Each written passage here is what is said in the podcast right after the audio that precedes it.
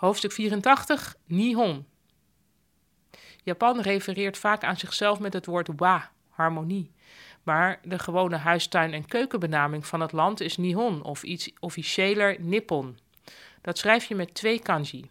De kanji ni betekent zon en de kanji hon betekent oorsprong. Hier komt dus het verhaal vandaan dat we Japan het land van de reizende zon noemen. Je kunt uit de naam Nihon opmaken dat die niet bedacht is door de bewoners zelf. Alleen gezien vanuit het westen is Japan het land waar de zon opkomt.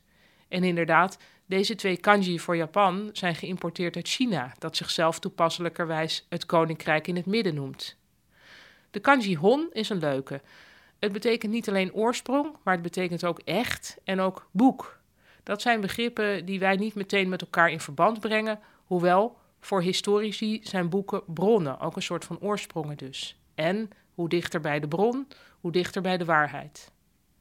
Waarom is de rest van de wereld Japan dan Japan gaan noemen? Dat lijkt toch in niets op Nihon of Nippon. Hiervoor moeten we terug naar Marco Polo. Die reisde in de 13e eeuw door China om te handelen en ving daar ook iets op over Japan. Hij schreef de naam van dit land op als Zipang. In het Zuid-Chinees van die tijd heette Japan Jipang of Zupang. Dus hij zat er best wel dichtbij. Vanaf Jipang zijn we uitgekomen bij Japan. En in het huidige Mandarijn wordt Japan uitgesproken als Riben. En dit spreek ik natuurlijk totaal verkeerd uit. Maar misschien dat er luisteraars zijn die dit wel goed kunnen uitspreken en dat dan nu geërgerd in hun eigen kamer kunnen doen.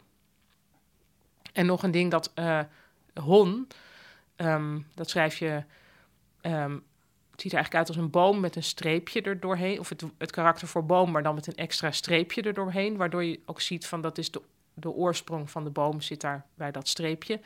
En dat hon zit ook in het woord honto, waar ik eerder al over vertelde. En dat van honto, echt waar. Dus heeft het met waarheid te maken.